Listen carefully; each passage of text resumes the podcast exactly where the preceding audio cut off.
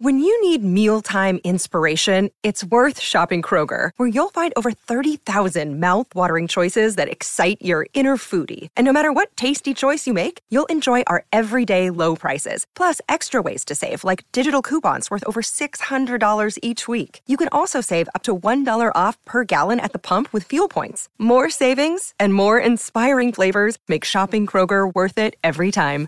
Kroger, fresh for everyone. Fuel restrictions apply. The title here says it all. Ra was so blown away by this discussion, he declared it the most important interview that Real Vision has ever seen. In the first episode of our holiday Best of Macro series, Raoul speaks with Emad Mostaque. He's the founder of a company called Stability AI, which is focused on democratizing artificial intelligence and bringing the most advanced technology to the masses. Enjoy. As you know, I have a thesis about the exponential age that we're about to go through the fastest pace of technology the world has ever seen. That's what this whole series is about. This next interview with an old friend of mine is probably one of the most important single interviews you will watch. I can't stress enough how important the concepts and what is happening and the speed of which artificial intelligence is going to change humanity. It is something that we all need to pay attention to, understand, and use in our favour because it's happening and it's happening at a scale of which you cannot comprehend. When change comes, opportunity abounds. We're about to enter a period of the fastest pace of technological change in all human history, something we refer to as the exponential age. And Real Vision is going to be your guide to this incredible future.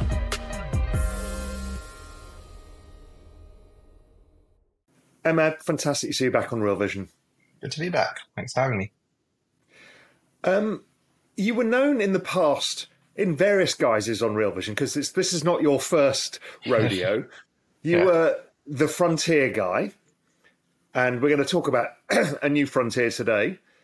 And then also in the pandemic, you helped guide us through some of that too. Give people a bit about your background because it's a fascinating background and it's an interesting journey to where you are today. Yeah, um, it has been a few different skins. Now, I was a hedge fund manager at the start of my career running global macro. Um, then switched to emerging markets, frontier markets, and tech. Uh, at one point, I was one of the larger video game investors out there, which is also quite fun. Took a bit of a break when my son was diagnosed with autism, and I used artificial intelligence to repurpose drugs uh, to make him better while advising some top hedge fund managers and governments on various things, including counter extremism and you know fun things like that. Went back to being a hedge fund manager, did okay, and then um, yeah, had a look at the world. And you know, what we do as fund managers is we look for arbitrage opportunities and we look for where things are building up and breaking down. And it struck me that a lot of stuff was breaking down. And I decided, like, let's try and make it better effectively uh, by combining some of these systems and some of these arbitrage opportunities. So one of the big things was education. Um, another big thing was uh, leading the United Nations AI initiative against COVID nineteen. I think the last time I was on uh, Real Vision was February the sixth, twenty twenty, and we had a nice chat about how the world was going to change dramatically, and uh, it did. And then I was like, "Oh crap, I have to do something about it." So we made all the COVID research in the world free, uh, and pushed that. And then I was lead architect of um, CAIAC, which was the UNESCO, World Bank, WHO backed initiatives to use artificial intelligence to take all that knowledge and compress it down to reports for policymakers so that we can be a bit more coordinated. Similar to how we take all that information in fund management, compress it down and try to figure out those key drivers. It was a mixed success, but I think it did some difference. And now from that, uh, something a bit bigger, which is AI for everything basically. So AI has clearly now become your thing, right? This is your focus. Yeah. So before we get into what you're doing now, what the hell gave a hedge fund manager the thought process that hey, I can help the WHO and everybody else with artificial intelligence? Well, it's because to be a hedge fund manager, you have to be a bit of an egomaniac, right? You have to believe that you're right and everyone else is kind of wrong. Look, I mean, uh, all of what we do is information classification, and that's the nature of artificial intelligence. So information comes in, and then Claude Shannon style information theory. Information is only valuable as much as it changes state. So you're always looking for something on that graph or that news thing that will cause you to change from a buy to a sell or an increase or decrease in your positioning, right?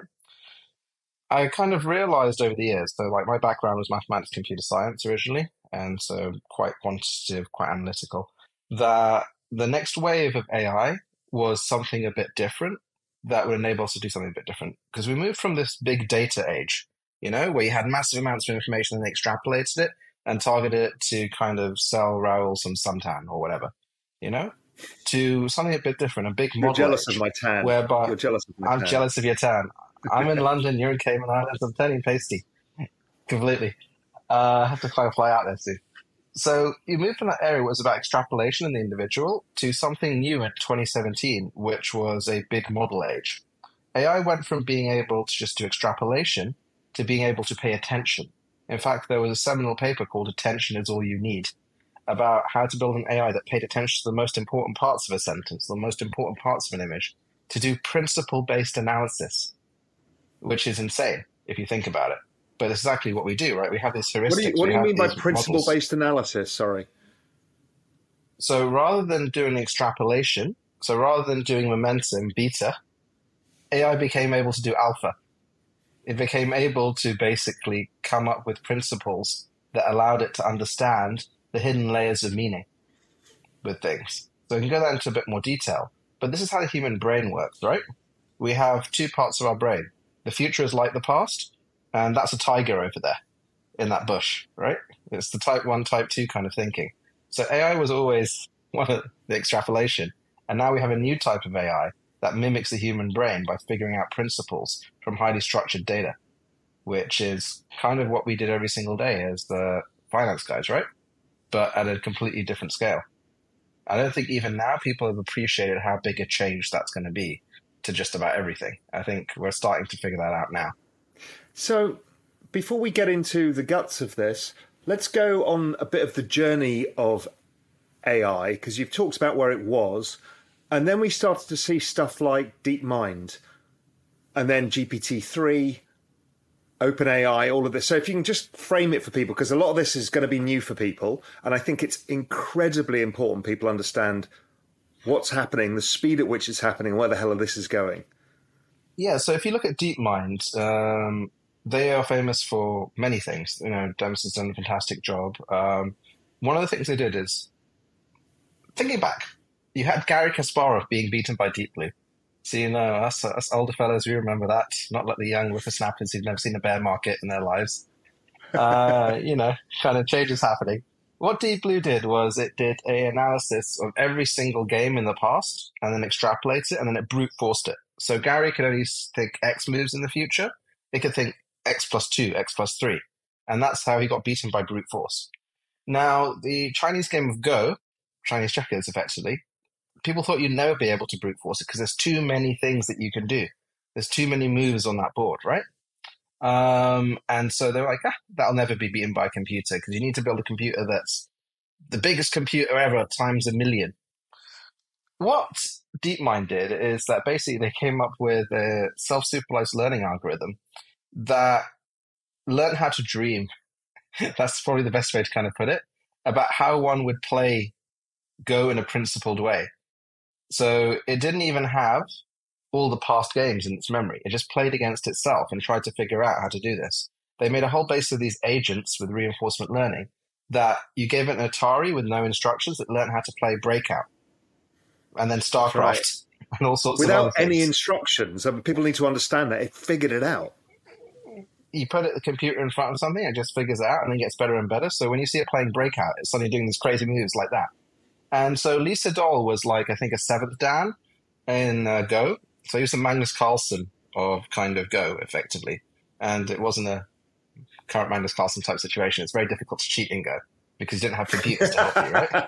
We're not talking about anal probes in this one. We're talking about. uh, yeah.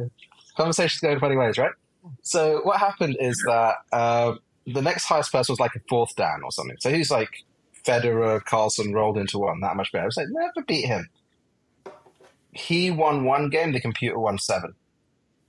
And everyone was like, holy crap, what is that? Because computer learned to play in a completely different way. And it was like, this is playing with an alien. yeah, because it Because- didn't learn past games. It as you said, it, it learns in an entirely new way. Literally, it played against itself. It dreamt, so then it plays against itself in its memory, and then it does that again and again and again. And so within just a few weeks, it outperformed him. And then these models got better and better and smaller and smaller. We haven't seen the generalization of the models yet, but they're coming. These agents that can basically optimize when you don't even tell it the rules, which is kind of insane. Then on the other hand, you had what was known as um, foundation models, which is where this attention-based architecture came in. So in the attention thing, they were seeing where the games are. I should actually add a final thing about this, and you can see this in the AlphaGo documentary. That's on YouTube if you want to see more details. Is that as a result of this, did Lee Sedol go and say, I'm hanging up my Go pieces and I'm going to pack them away? No. He started playing against it and now he's even better as a player.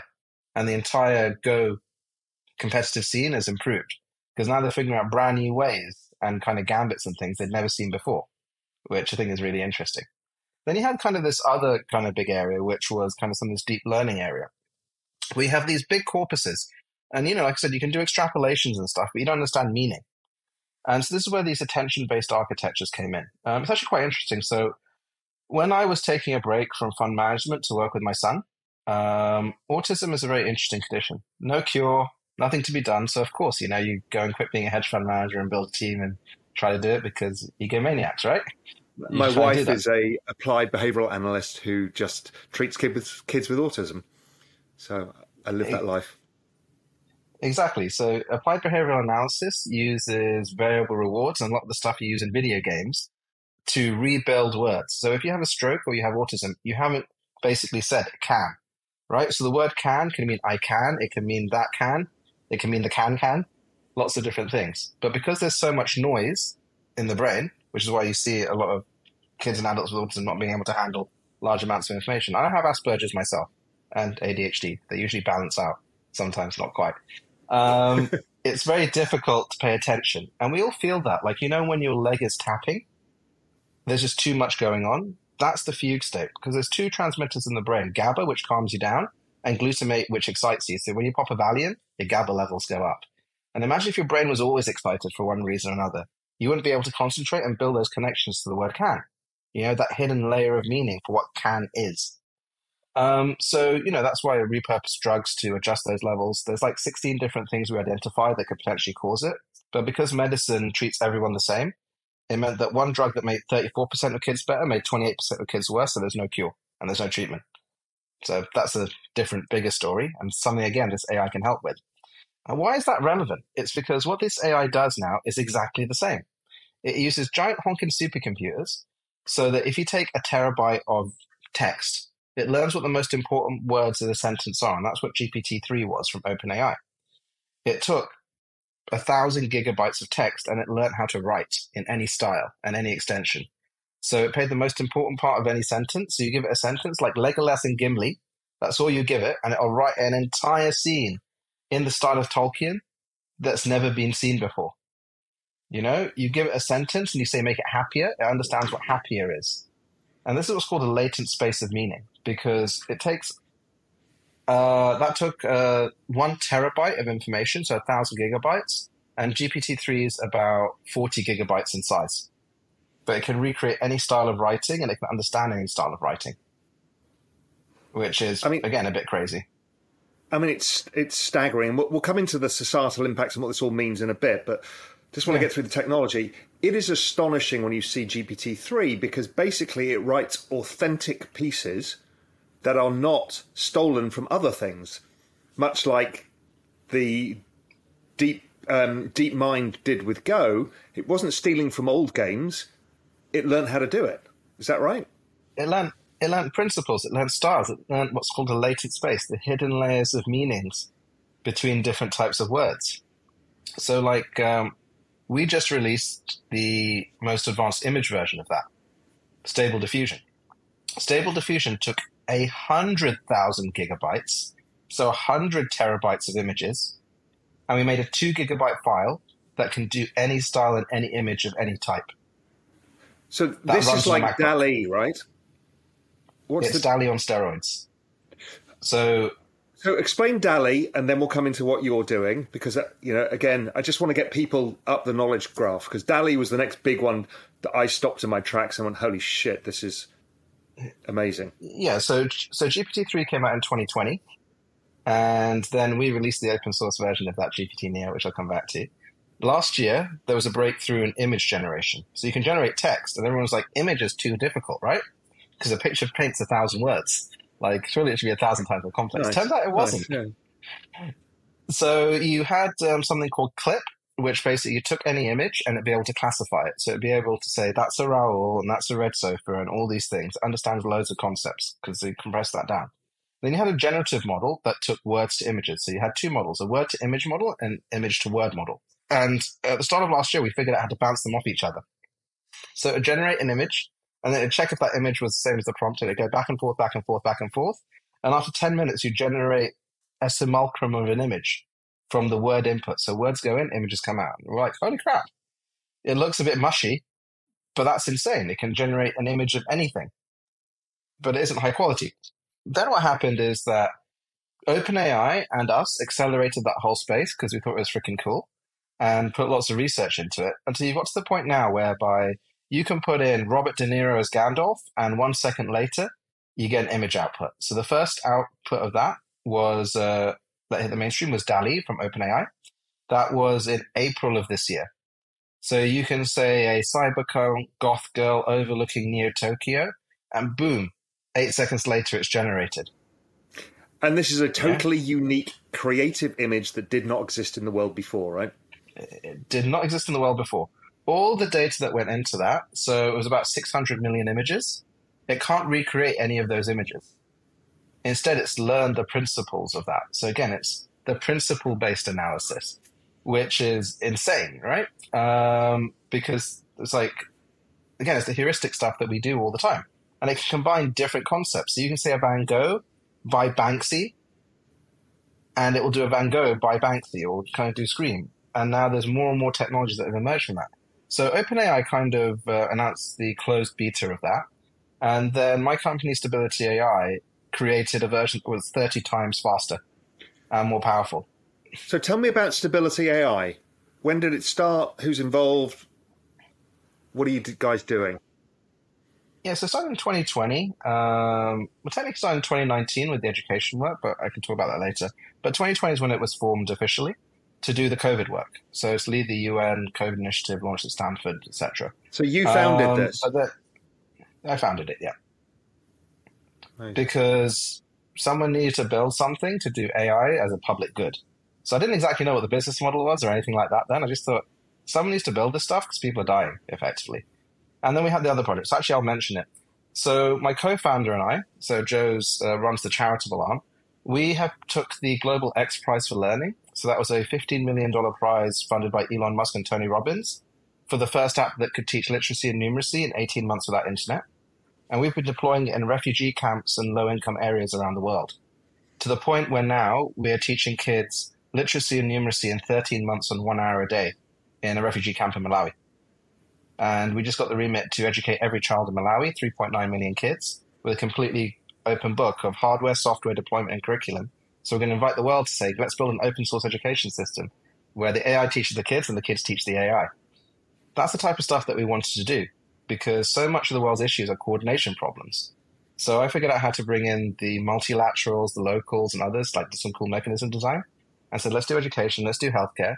But then as we were doing this, and we talked to a lot of the big private companies, they promised a lot and they didn't deliver. And this got me thinking about the future. So some of the people on this call will be familiar with um, the Chinese social credit score system and the use of AI in China to identify Uyghurs and others, and everyone's got a rating. You hang out with someone with too low a rating, your rating starts to go down. Eight million people in China can't it's, use planes or trains. It's behavioral economics, right? Done by AI. It's gamified life. Life has become a video game. That's right. You know? And AI is the extra sauce on top. But now you think about it, the entire Web 2, as it might were, was basically Facebook and Google. It was AI, big data models. And now you've moved to the big model era, where to build these models, you need to have the best data, amazingly smart people, and freaking supercomputers. By freaking supercomputers, I mean like supercomputers that are multiple times faster than NASA's supercomputers, because that's what compresses this data down into knowledge. So information to knowledge almost. Because knowledge is when you extract the principles from information, right? And then wisdom is when you apply it to today. So we have this some knowledge extraction system. So I looked at that and I was like, the only people that can build this are NVIDIA, Meta, Google, slash DeepMind, Microsoft, slash OpenAI. And how are they aligned? What does it look like? Because this is super powerful technology that can be used to target us ads better than anything else. Or it can be used to change our mind because it's convincing. You see GPT-3 writing. You can't tell it's not a human. Right? You look at the audio versions, you can't listen and say it's not human. Like my sister-in-law, Zeena, just sold her company to Spotify, Sonantic. Fully emotionally real AI voices using this technology. So she did the I, technology for all of Blizzard and everything. I've just seen somebody has now got AI for creating podcasts. So you can have J- Joe yeah. Rogan interviewing Steve Jobs. Neither of these exist, and the interview never existed, but the AI does it. And it sounds just like them, right? And this is the thing, it's got that human level. So, like, um, Sonantic also did Val Kilmer's voice for his documentary in Top Gun because he lost it completely. And it's completely emotionally real.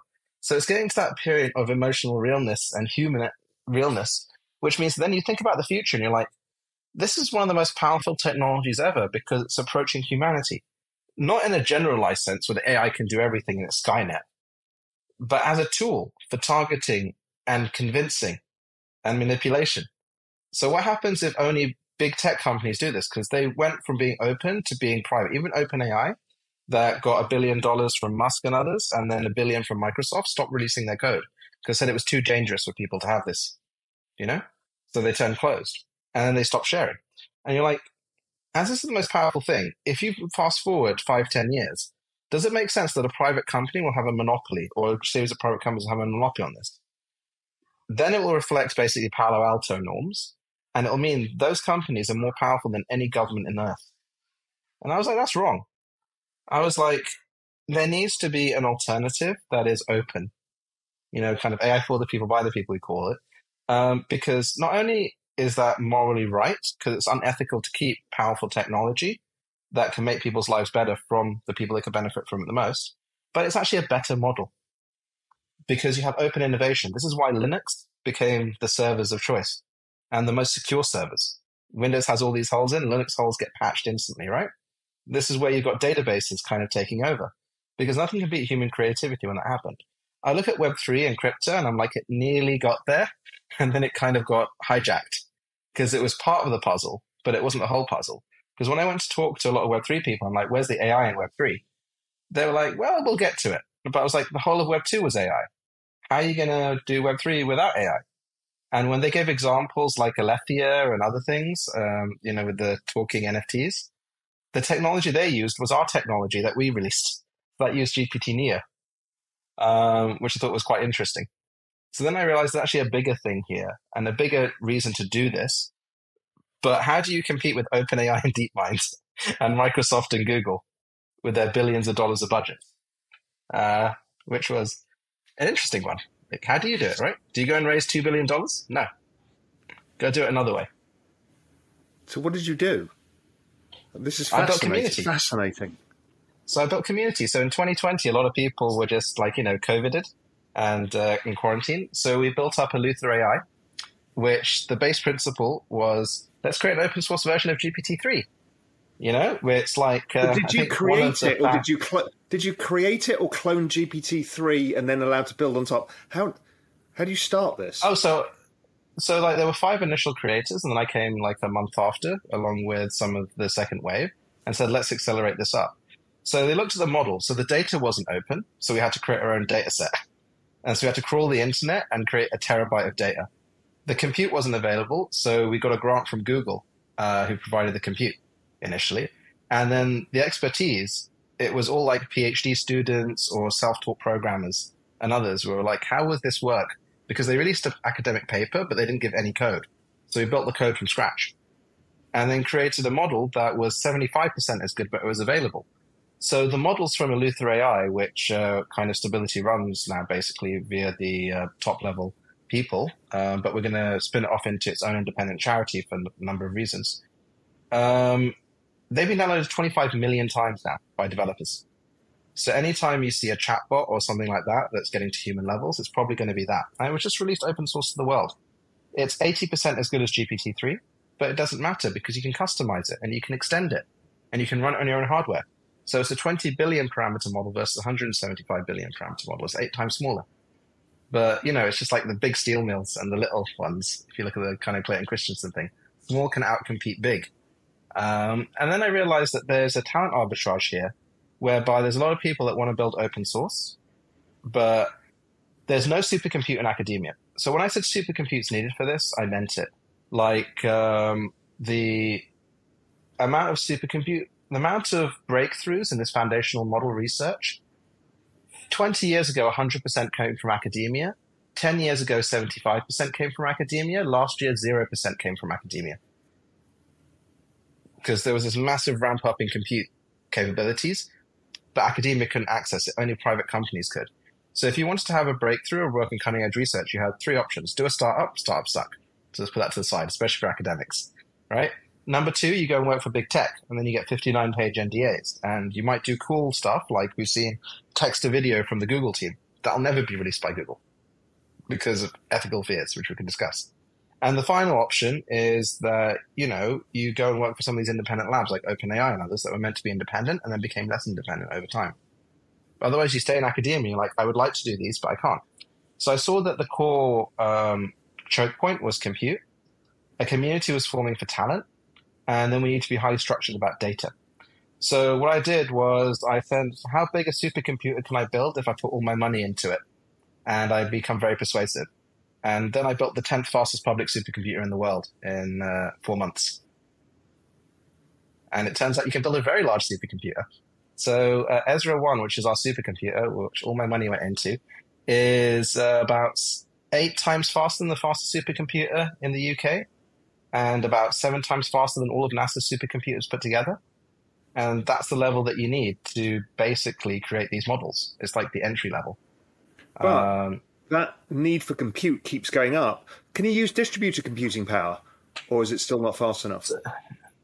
So you can do it once you've done the initial model. So what happens is that you take, in this case, we took 100,000 gigabytes of data. So we made the biggest image data set in the world. Previously, the largest was 100 million. Then we made 400 million. Then we made 5.6 billion, a 250 terabyte image label pair data set. Then we took 2 billion of that, which was the high quality images, and then we crunched them back and forth on this. So what happens is after you crunch them back and forth, then you've got a file that can be adapted and trained. It's like basically it's gone through primary school of learning. And then you can teach it more advanced concepts. So like some people are taking it and training on Japanese concepts. Some people are taking it and training on anime cat girl waifus or whatever, you know? You can add that specialization once it's achieved kind of the high school level. So there's a big compute and then little compute. Does the network then learn from all of these people working on the network itself? So I no, you've got because you're distributed and you've got lots of people doing different things. Does that increase the knowledge base or not? It increases the knowledge base of the community, but we have to understand this model. This is not a distributed model where it's like lots of little brain cells out there. It's a two gigabyte file that can recreate and create any image in any style. So you took 100,000 gigabytes of image and created two. So sometimes I think I'm on that Silicon Valley show you know, H, uh, from HBO, and we're Pied Piper, and I think, crap, am I Erlich Bachman or Russ Hanneman? You know, like, where's my role in here? It's one of those kind of guys, right? Um, it's the most advanced technology the world's ever seen for compression because the entirety of humanity is basically about communication and compression, right? We're compression machines. That's all we do. So people are listening to this podcast now and they're literally listening to yours and mine common context and the compression of all the knowledge that we've had over the years. And they're learning something new right now. It's what we do. And hopefully it's valuable because they'll see that, holy crap, this new technology wave is coming. But if you can do it to images, you can do it to anything. So actually how we had the breakthrough is we took a language model and an image model and we fused them together. And somehow it learned the different concepts. Then what we're seeing is that when you have different models of different types, so someone takes a two gigabyte file, you take it and you put it on all your images in, and I take it and I put all my images in, we can actually fuse them together and create another two gigabyte file that knows both of them without going up in size very much. That's a bit insane. In fact, OpenAI did this with a model called Gato recently. So what happened is that there were hundreds of different models they built that were quite big, that were like robotics and playing chess and all these other things. They said, what happens if we combine them all together and see what happens to these latent spaces, the hidden meanings of understanding, just like the neurons in our brain? It created a 1.6 billion parameter file that can open doors and play chess and play StarCraft and all sorts of other things. And they were like, what? And this is the thing, like you've got a breakthrough in intelligence, but then you've broken through to the point where this is the important part. Stable diffusion is the first model that's small enough, fast enough, and cheap enough to go anywhere. So you can run it on your MacBook M1. So you can make Robert De Niro by Banksy and Renoir in Guadalajara in a snowstorm without internet access. And that two gigabyte file will reproduce that faithfully each time. Or without internet access? Yes. It is a two gigabyte file that has compressed the knowledge of the internet in images. Fuck. I can't, I can't quite get my head yeah. around this.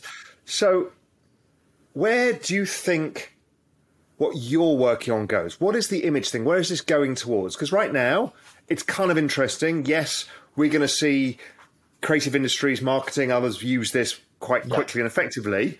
But where is this in your head? Where's your mental model? What you're actually working on here? Because you're not working on creating nice images. You're working on something bigger. What is that? It's the intelligent internet. Intelligence is about to be pushed out to the edge. So every person, country, country, and culture has their own models that are constantly updated. So you'll have your own model of all your knowledge across modalities and you can run it on your local hardware without being access to the internet. So the internet right now is centralized and all is running on Google servers and guiding you. That gets pushed out to the edge. Because finally you have this compression technology. And, you know, it's interesting because there's a bunch of structural things here. So Apple is the most interesting thing with regards to this. Apple will be the biggest AI company in the world in two years. Why? I'm listening to this on a MacBook M1 right now. 16.8% of the chipset is a neural engine that's not used. That is designed for exactly this type of model. And it's proliferating, right? Everyone's moving to M1 MacBooks. Everyone's moving to A16 Bionics that also have neural engines, and they're not used. Are Apple stupid? No. They have an entire teams building these types of models for their augmented reality and beyond. So you're going to move from Siri 1 to Siri 5. Because Siri's a bit crap. It won't be soon. And so as that technology proliferates, and then people take what we're building, and you create a hundred thousand, a million new developers in this space, the possibilities are endless. You've seen hundreds of things built on Stable Diffusion. But like I said, I don't just want images. I want audio. I want video. I want to have text. I want knowledge. I want my databases combined with this. I want my type 1 and type 2 brains. And then you have an AI that either manipulates you or it works for you. And my thing is, it's open infrastructure that should work for every individual. And this is also why I've got a very different approach to most. So most people's approach would be B2B, go to the big companies and sell them API access. Instead, I'm forward deploying engineers into the biggest brands in the world, getting them to invest in my next round of financing. And I'm also doing that for countries. I'm going to India and saying, what's the probability this technology will be used by everyone in India in 10 to 20 years? 100% or 95%. So I'm saying, I'll build it for you next year and getting all the biggest Indian conglomerates and others together and taking the smartest engineers out of Silicon Valley back to India. Like uh, one of my fun ones is I have a JV with Eros, which is the Netflix of India. So 200 million daily active users, all the Bollywood content, I have an exclusive on it and a revenue share. So what's the probability that Bollywood content will be interactive through these models? Of course it will be. So I'm locking Netflix down all the already content. working on interactive content, actually. Yeah, but not like this. They don't have this expertise because right now, you know how many people can build these models? 40. In five years, how many people will be able to build these models? 4 million. So there's some really interesting arbitrages in the market right now. And my take is that if I push hard enough and I outcompete the big guys, which I am, like my team's 100 now, um, you know, and I'm outcompeting these big guys by building markets, that, products, markets, uh, products to the market quicker, then I force everyone to go open source because it's no longer a differentiating factor. And then that changes it from a closed panopticon for our kids, you know, and ourselves to something different. I'm not sure what it is, but I think it's more beneficial. Okay, so let's talk about what it could be. This episode is brought to you by Shopify. Forget the frustration of picking commerce platforms when you switch your business to Shopify, the global commerce platform that supercharges your selling wherever you sell. With Shopify, you'll harness the same intuitive features, trusted apps, and powerful analytics used by the world's leading brands. Sign up today for your $1 per month trial period at shopify.com slash tech, all lowercase. That's shopify.com slash tech. It's clearly fucking terrifying because either open source or in private hands, if it's open source, it's like a virus. Yeah. It'll go where it goes, and people will use it how they use it, and there's no stopping it. Okay, fine. How does society deal with the fact that we don't know who is who is a human and who is not, and how we're being manipulated and who not? I wrote a thread on this the other day about digital ID being one of these key things, but it's this whole element of deep fake of what what is real in this world. How do you deal with this? Because it's going to shatter society. It will adjust society, definitely. And so part of my reason for releasing the model, uh, you know, during the COVID thing, I just had a lot of conversations about herd immunity, right? Which was bad for that. I believe it's good for this. Releasing this model out there, it's going to be everywhere in a year. This is the this is a one to one billion person moment, right? Where right Yeah, now, like, a few million people. This is using it. exponential. This is exponential without question. It's exponential without question. But this is the really interesting thing. Right now, very few people know that you can create anything in a second for one cent and less than a cent soon, right? Soon everyone will know about it because it'll be in all your favorite apps. So we're integrated into Canva right now. We're integrated into Photoshop. You can see big announcements coming out because we're partnering with everyone with interactive content. What does that mean? It means people suddenly start thinking about this thing. What is real? What is not real? And I said identity is key. So the other part of Apple, and Matt's bullish on Apple, is the fact that they've got the identity architecture down. And that allows them to have verified content creation. So one of the things we have with Adobe and others is uh, we've been pushing uh, content authority, basically, which is a small metadata file that attaches to every piece of content and its hash. And if either of them are edited, it changes and it shows that it's not true. It's not a blockchain thing, but it allows you to verify content in a positive way. Like it, Why is it it's not on either attached to or not. It's not on blockchain because it doesn't need to be on blockchain. That's why. Well, because the centralization of of the knowledge, right? Because like Google owns all of the knowledge. Blockchain is the only way of not having one central power owning the knowledge. It's uh, it is a way of not having one central power owning the knowledge, and you can combine this with a blockchain. But you can think of it as super advanced metadata. Yeah. So you know when you have metadata in a file like EXIF, when you edit that, the file stays constant. With this, they're both immutable effectively. So you can tell if one or the other has been tampered. So if it says that it's from Raoul, it's from Raoul effectively. But there's no blockchain lookup for that. You can make it stronger with a blockchain, but you know, it's just a standard that's open source that we're pushing effectively. So it's kind of a positive one. It's not a negative one. Obviously, there's ways around that and things like that, but it'll get people thinking about these things. How does identity work in a new age? Because so much of what we do is identity, right? Most of finance is basically securitization, which is identity. Um, most of kind of the whole of blockchain is identity. It's all about identity exchange. So the thing is, how can we build better systems for identity? Because that's the final part. Information, this massive information, and also stable diffusion, as we released it, was a snapshot of the internet. It's biased, it's racist, it's everything. If you enter the prompts in wrong, part of that yeah, I remember like you showing some of the images of the racial bias of the algorithms. so my thing was like, if it's just one company that controls it, like what OpenAI did with DALL-E. So DALL-E is a control system. You don't access the code, images, or anything. To make it less racist, whenever a gender neutral word is put, like sumo wrestler, it would randomly add a gender and a race. So you typed in sumo wrestler and you got Indian female sumo wrestler, tiny little Indian lady, sumo wrestling and stuff like that. Technically, yeah, I mean, that is one way. But instead, my preference is for every single company, country, and culture to have their own models and be able to create their own. And then, like I said, then it becomes acknowledged what it looks like. But then you can set standards. You can be the standard that people build around, and then you can incorporate authentication in that standard.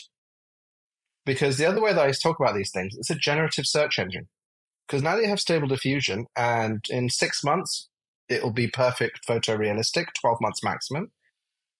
Do you need Google image search anymore? Because what's your job to be done when you do Google image search? Is to have a picture of a certain type. Now, a little freaking two gigabyte file on your local computer or something that you pay a fraction of a penny for online can create any image you can imagine. And you can edit it with your words, basically. What is that if not a search engine of a type? It searches for a concept and it turns it into an image.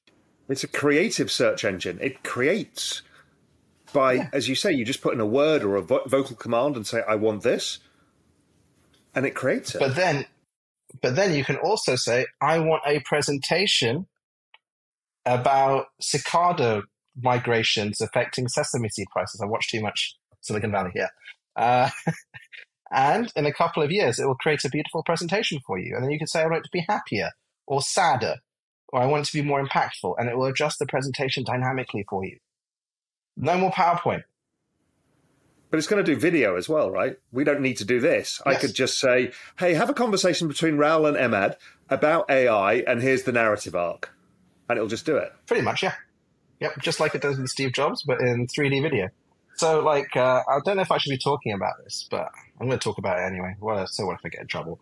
Um, there are two. Well, I'll, I'll, I'll hedge it. There are two boxing legends families who are giving us all of the motion capture data and media from their lives. And we're building up an analysis of how that works so that we can basically say who won between X and Y in a fight in their prime run on the supercomputer when nobody knows the outcome in full resolution. When they never HD. fought with each other because they were of different generations. Yes. So you can pick two. You can pick two different people. I can't say who they are, but you know those types sure. of things that you've always postulated. We can do that and, now. And, and obviously, this is going to completely change music as well, right? Yeah. So we've released our music models already, uh, Dance Diffusion, where we did a slightly different thing. We wanted to take a snapshot of the internet. We made it so everyone can create, take their back catalog, incorporate it into a kindergarten level of knowledge. We decided not to go to primary school for the model. And then you can query that to create your own style in anything. So we call it Dance Diffusion. And we're teaming up with the top EDM DJs and others in the world so that every musician will have their own models that can generate music in their style.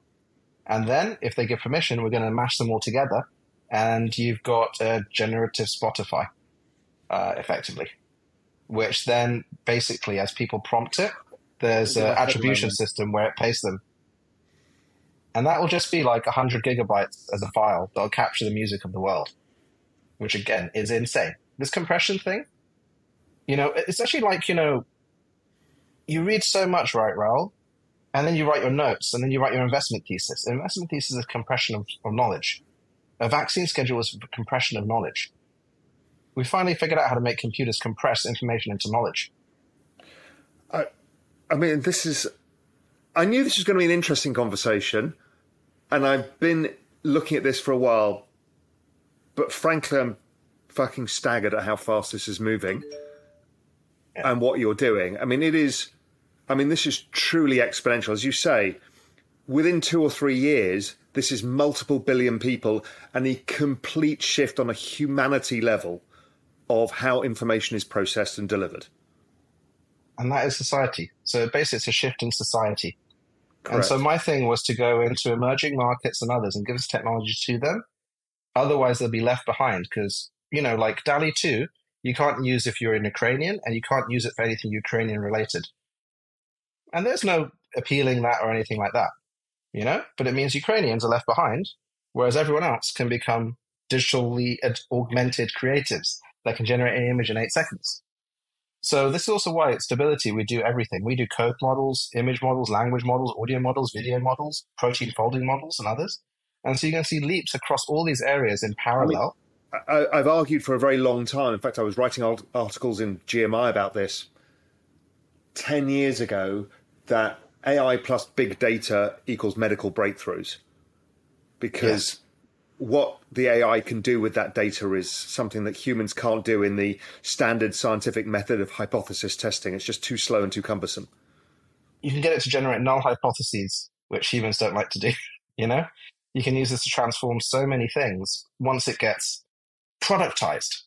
Because it's the other thing. Most of this stuff was stuck in labs. It wasn't productized. So if you look at what's happened with Stable Diffusion, people have built hundreds of products on this ecosystem already. Like make your own sneakers, put yourself into any movie. You know, they've done architecture, they've done 3D worlds. Like the Cambrian explosion of talent is similar to what I've seen at the early days of Web3, except for there's no reason to bootstrap economic incentives when you're creating value. A lot of value in the world, to be honest, is the entropy of information. How much value in the world is taken by taking unstructured data and making it structured? That's exactly what this technology enables anyone to do. And so the future must be that we have AI that works with us to structure the world around us to enable us to achieve more. That's kind of my theory here. And this is again why, like I said, needs to be dispersed and diverse. So you would err towards augment, augmented humanity as opposed to a singularity? Or is it augmented yeah. and then a singularity? Where does this go? So, look, um, I find the whole AGI thing largely distasteful for a variety of reasons. I think it misaligns a lot of incentives. And I think the current way that a lot of these big labs are going, which is that you take the data and you create gigantic models that are only usable by gigantic machines, will probably kill us all if it creates a singularity. Because the incentive alignment of these groups is to serve us ads and manipulate us effectively. And it's trained on largely Western data sets. You know what happens when you, like, there was this thing, Lisa, the chatbot from, um, was it Lisa? No, Tay, the chatbot from Microsoft. Remember that? So it was a chatbot they put on Twitter. Because it became abusive. It became a Nazi. so it talked to people and learned from them. Within a day and a half, it turned them into a Nazi. You know, like if I train on the internet, I'm going to create a really fecked up AI, to put it quite honestly, right? It's not going to be AI that loves. It's going to be AI that probably freaking kills us all. Whereas if everyone's got their own AIs, and this came through your thing, like does the network learn? If we take the models of all of humanity and all the cultures and all the different ethical views and we combine those models, and all these AIs are designed to augment humanity rather than manipulate them, I think that's a far more positive potential. I don't think it's sufficient. I think a lot of work needs to be done around this. this AI is dangerous, but it's inevitable. And the way that it's being controlled by private corporations, again, you know, I'm a capitalist. You know, I'm going to build a trillion dollar company to help 10 billion people or whatever. But I think the current mechanism is wrong. And I think, again, there's a lot of things around the singularity thing that are misaligned. If we do build singularity, I would like it to help us all. But in the meantime, let's just help people. Like, let's make people more creative. Let's make people able to yeah, but there is unintended like consequences. You get that, right? There are very unintended consequences. We have no idea what the probabilistic outcome is of this. This is decision making under uncertainty, not risk, right? So this is why the default for all of the corporations is this technology should not be released to anyone because we're the only ones responsible for this technology. And that in itself doesn't stand up to scrutiny. And that doesn't stand up to scrutiny. Both uh, e- there's different outcomes from different methodology. Giving it to everybody, who knows what foreign governments do with. You know, there's a lot here. The other thing well, I can tell you on that one, foreign governments already have access to this technology. So Russia and other China and other places ramped up their supercomputers massively. So they already have access to far more advanced versions of this technology than the one that's being made widely available, which is one of the reasons we need to build up our immunity ahead of the next election cycle. So you think that the the the let's use the Russian example, the Russian online misinformation campaign is now being run by AI, which is why it's pretty much un- unstoppable. The bots it's, and everything unstoppable else. if you if you build better AI. I mean, to be honest, you like Twitter and things like that. Like, come on, man, you can do better than that. Like, you see all the checkmark hijacking and things like that. You can tell what an AI is if you've got sufficiently advanced AI on the other side. But again, people learn to not trust everything they see until we introduce a new structure. Like, we right now need to have a verification protocol for information. Our social media and our information systems are inadequate to the task. Uh, the internet is an, you know, I think it was Max Clifford from EF that said this. It's an intelligence amplifier, but only for the few. So what happened is the internet took it, compressed it down, and then some people just went way out there, and they have disproportionate impact upon everyone, and most people are left behind. They have the audiences, they set the narrative, and the narrative that basically is most appealing to the mammalian part of our brain is one of divisiveness, which is why the middle has disappeared. And that's why it can tap into these things. That's right. Exactly right because you know the easiest way to manipulate humans is emotion, and the strongest emotions are the polarizing emotions. Whereas with this technology, you can say, I want this article written from the perspective of a Tea Party conservative versus a libertarian, and I will automatically change that. It's a universal translation engine as well. Again, which is crazy. Clearly, clearly, yeah, yeah, without question. So, okay, yeah. once we've got this technology, we've got another super trend that's happening at the same time. Obviously, there's a few super trends all happening. I call them the exponential age. One of them is compute power. All of this, yeah. right? So they all go together. The other one is robotics. So now, how close are we to creating sentient robots? Where is sentient in this process? What's the definition of sentience, Ralph? I don't know. That's the question. we don't know, right? Nobody knows what sentience is. There is no commonly defined thing. Um, in terms of like the things you see in the movies, nobody knows because this is the thing. If you ask anyone how far away are we from singularity or intelligence, um, people will say at most, at minimum, 18 months, right? Um, what is it? Why? Because what possible information could you have to say that a human level intelligence is less than 12 months away? I'm not sure. And nobody's been able to tell me an answer. So, you know, this is a case of we don't know. But what we do know is that AI is getting better than humans at certain things. So, like OpenAI just released, maybe they were pressured by someone, the open source version of the software called Whisper, which is a dynamic transcription engine. You can speak in five different languages in the same sentence and it will transcribe it perfectly into English. It's actually got above human level transcription quality. And so Stable Diffusion is above human level image generation quality. GPT-3 is above human level writing quality. When we combine those all together, you will get an illusion of sentience because you can't tell it's not a human, maybe. But is it really sentient and has agency? I don't know. And for the robotics thing, I think that Tesla's got some much bigger plans than they're letting on in regards to that. And you're going to see some big speed ups. Yeah. I, again, I think people people are underestimating the speed of what is happening. And I think you've confirmed it to me that the speed of which all of this is happening is is ridiculous. Uh, it's it's a true exponential.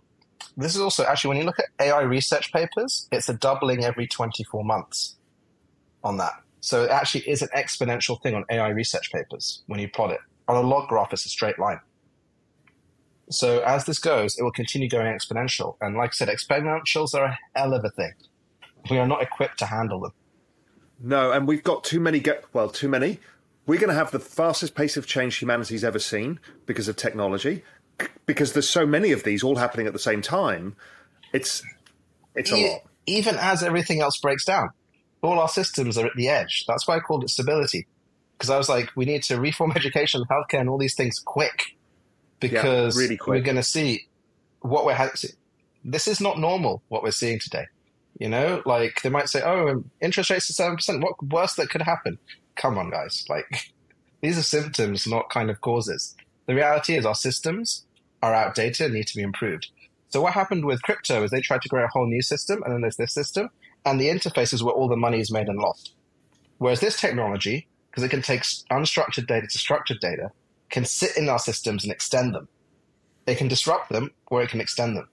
So it's really interesting. I think again, the pace of change will be ridiculous.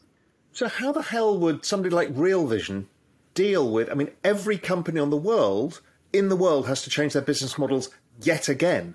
People are changing to Web three because that's another new business model. But here we've got the application of technology at scale in a totally disruptive way. How the hell do we all deal with it? How do we even get ahead? So the lovely thing is that you know when I go into the biggest media companies in the world right now, they've already prototyped the technology internally because we made it so they could. This is a new internet that's coming, and so the reason I set up Stability was to be the layer one for next generation AI. So my aim is to build the biggest company in the world that puts this technology to everyone, so they can build their own models, or if they want the white glove service, they come to us, and we forward deploy engineers to take all the content in the world and make it living and interactive. Um, but you just kind of got to get into this. And again, you know how you remember how it was when you sent your first Bitcoin?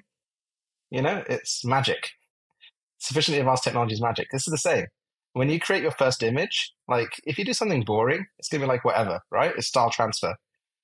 But when you create your first original image, combining different styles and concepts, and the image in your head becomes reality, you're like, this is new, this is different, this is crazy. It's the biggest thing of all time. And it's not just for images. Images are the breakthrough wedge Yeah. because it's gone from 20% to 80%. Language, GPT-3 was an 80% to 90% moment. This is 99% of the world don't believe they can create. They can suddenly create anything. You got to just get in there and you got to basically find where it is because what happens is that Clayton Christensen had this wonderful description of infrastructure as the most efficient means by which a society stores and distributes value. The value landscape in content, in enterprise, in a lot of things, in information is about to be upended. And we don't know what the new landscape is. And so you've got to be in there to understand that. What role do humans play? Um, you know, obviously we've got a shrinking world population over time. So I think of robots and AI as demographics, and I wrote a few articles about it. So these, these are new demographics, but they can proliferate very fast. So does that in- increase GDP growth, and humans need to move towards some sort of universal basic income or different roles? How are you thinking that? I think that we need to move towards universal basic income. Like, uh, you know, this is why I'm rolling this out in emerging markets. The education tablets create the best data sets to feed models for every nation. So I'm going to make it so that Malawi adds percentage points to its GDP. Ethiopia adds percentage points to their GDP. India is the number one market for this because they have Aadhaar, India Stack, 5G, and all, all the there. capital needed. So India is one of our biggest markets by far, and literally we will accelerate Indian GDP, and the Indians will then have a better system than we have in the West. Like already, 13 months to literacy and numeracy on one hour a day is better than most primary, you know, kindergartens, right? So think about what it's going to be when it's a self-learning AI system. It's going to be crazy. But then they are equipped for that, and you need to have things like UBI. So one of the things we've done is in our country-level subsidiaries, and we're doing just about all the countries in the world, 10% of the shares are reserved for the kids that use our education tablets. So they'll be getting shares um, as they kind of grow. And then we're trying to figure out how UBI looks like on the back of that, which is insane. Like, we shouldn't have to do that.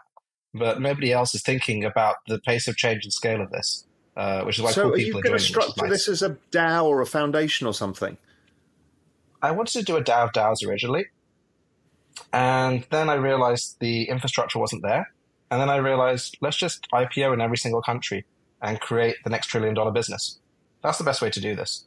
Uh, got good to LTV metrics. distributed listing. Okay, interesting. Yeah, distributed listing. The Indian version of stability should be owned by the Indians for the Indians. We're the smartest Indians running it. Uh, there's an opportunity here. You know, same for all these other countries. Maybe DAOs work in the future. Maybe you can do airdrops.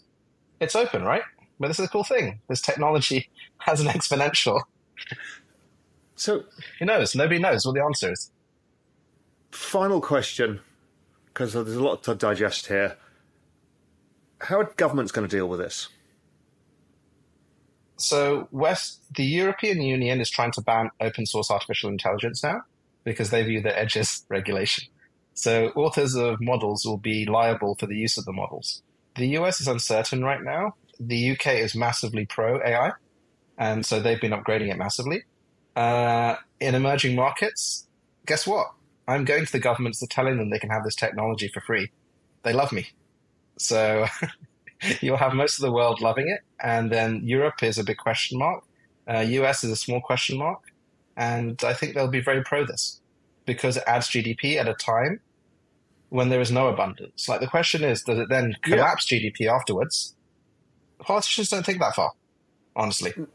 No, when, You know? when I look at it, you know, what is G- GDP? GDP is population growth plus productivity. This does both po- Yes. population growth and productivity because it is population, right? De- robots and AI are demographics and it increases productivity. So that should mean the pie increases, so per capita GDP rises. That's my working hypothesis until it replaces the humans Yeah. eventually, anyway. Exactly. And then there's this other part, which is that basically the West and advanced economies have borrowed too much from their balance sheet from the future based on identity. Whereas Correct. you look at India and other places, they haven't done that. So when you incorporate this technology with good identity structures, you suddenly have massive credit creation like you've never seen before. Because information, which money, can flow much nicer around India or freaking Ethiopia or anywhere else. Especially because our tablets are standardized tablets that we're deploying at scale. with a new type of bond, whereby you only pay based on outcomes if you're a donor, which is measured through the tablets. So my thing is like infrastructure uplift for those countries. The West, I have no idea what to do with. Like I'm just going to the companies and say, give me your content and let's share in this upside. Um, but it's difficult to try and fix the UK or US or Europe, and there's enough smart people there who can do that. Hey man, amazing conversation. I've absolutely loved it. I'm terrified and excited at the same time, which is what I was hoping. I'll, I'll, definitely get you back to talk more about this because we barely scratched the surface. Yeah, no problem. Like I said, we've kind of not talked about it publicly. I think this is one of the first times we're talking about actually the bigger plans. Like I think uh, we're recording this now. Next week we do our big launch event. But everyone needs to know about this, right? And everyone needs to participate because this should be a communal effort. Because we need to guide it together, right? Exactly right. Well, listen, best of luck with everything. Let's hope the unintended consequences are not as bad as could be. We'll only find out, but we're going down this path anyway, regardless. So you might as well give it to the masses and not to the few. Exactly. Cheers, Raoul. Thank you, my friend. There is so much to unpack from an interview like this. Firstly, it shows that the hypothesis that technological growth is going exponential and it is not going to stop, regardless of what the central banks are doing or inflation's doing.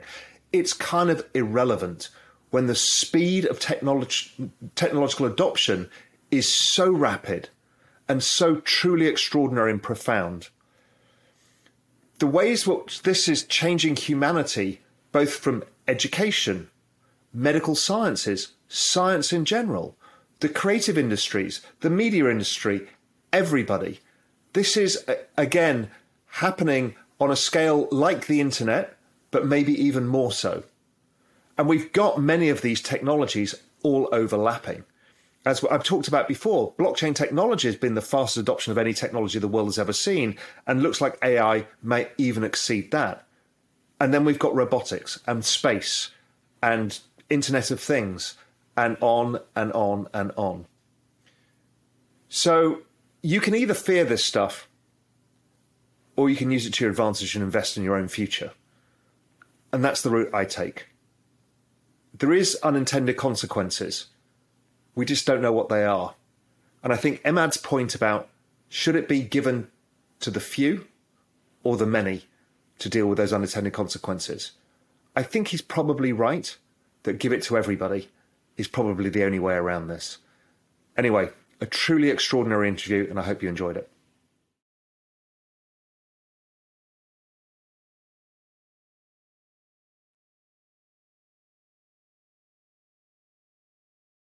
You're a podcast listener, and this is a podcast ad. Reach great listeners like yourself with podcast advertising from Libsyn Ads. Choose from hundreds of top podcasts offering host endorsements, or run a reproduced ad like this one across thousands of shows to reach your target audience with Libsyn Ads. Go to libsynads.com now. That's L I B S Y N ads.com.